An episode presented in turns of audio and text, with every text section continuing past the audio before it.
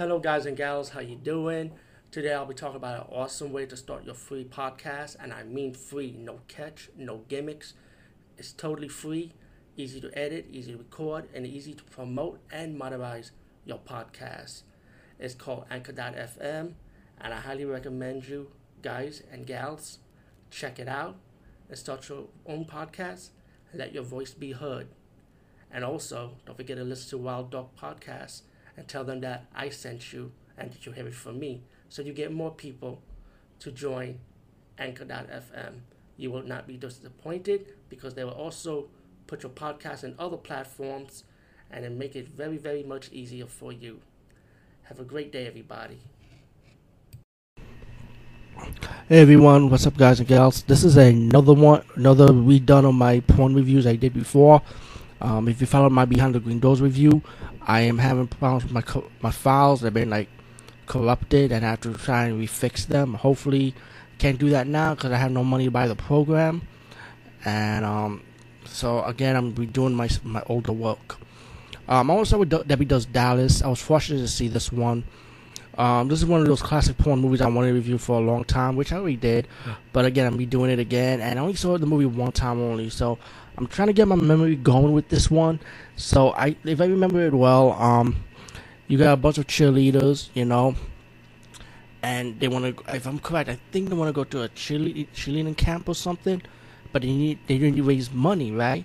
So for them to raise money, they gotta bang guys and stuff, you know. So they start banging guys, taking different jobs, if I'm corrected, and banging guys again.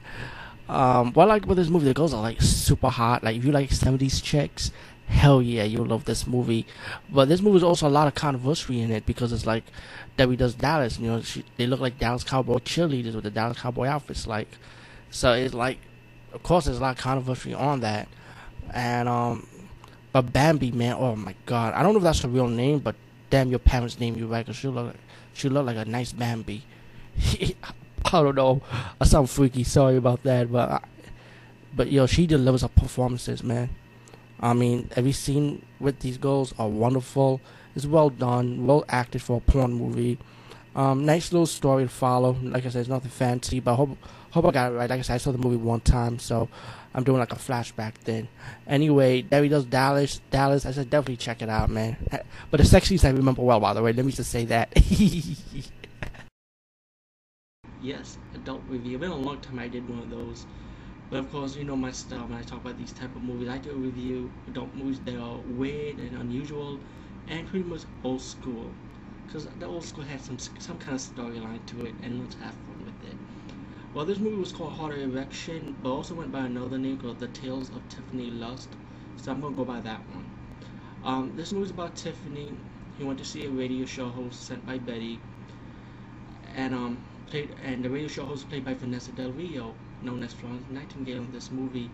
And she hosts people with se- sexual advice, and they even have to have sex. They even have a chance to have sex on stage right in front of a live audience.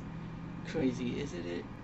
Uh, I would say this movie is similar to Doctor Lust. Doctor Lust is a little bit way better, but um, this movie is also good. I mean, not only the adult scenes, but I kind of like the story behind it. You know, as Tiffany goes around discovering herself and meeting people, if you know what I mean.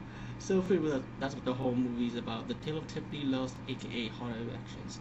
So check it out, rent it or buy it if you could.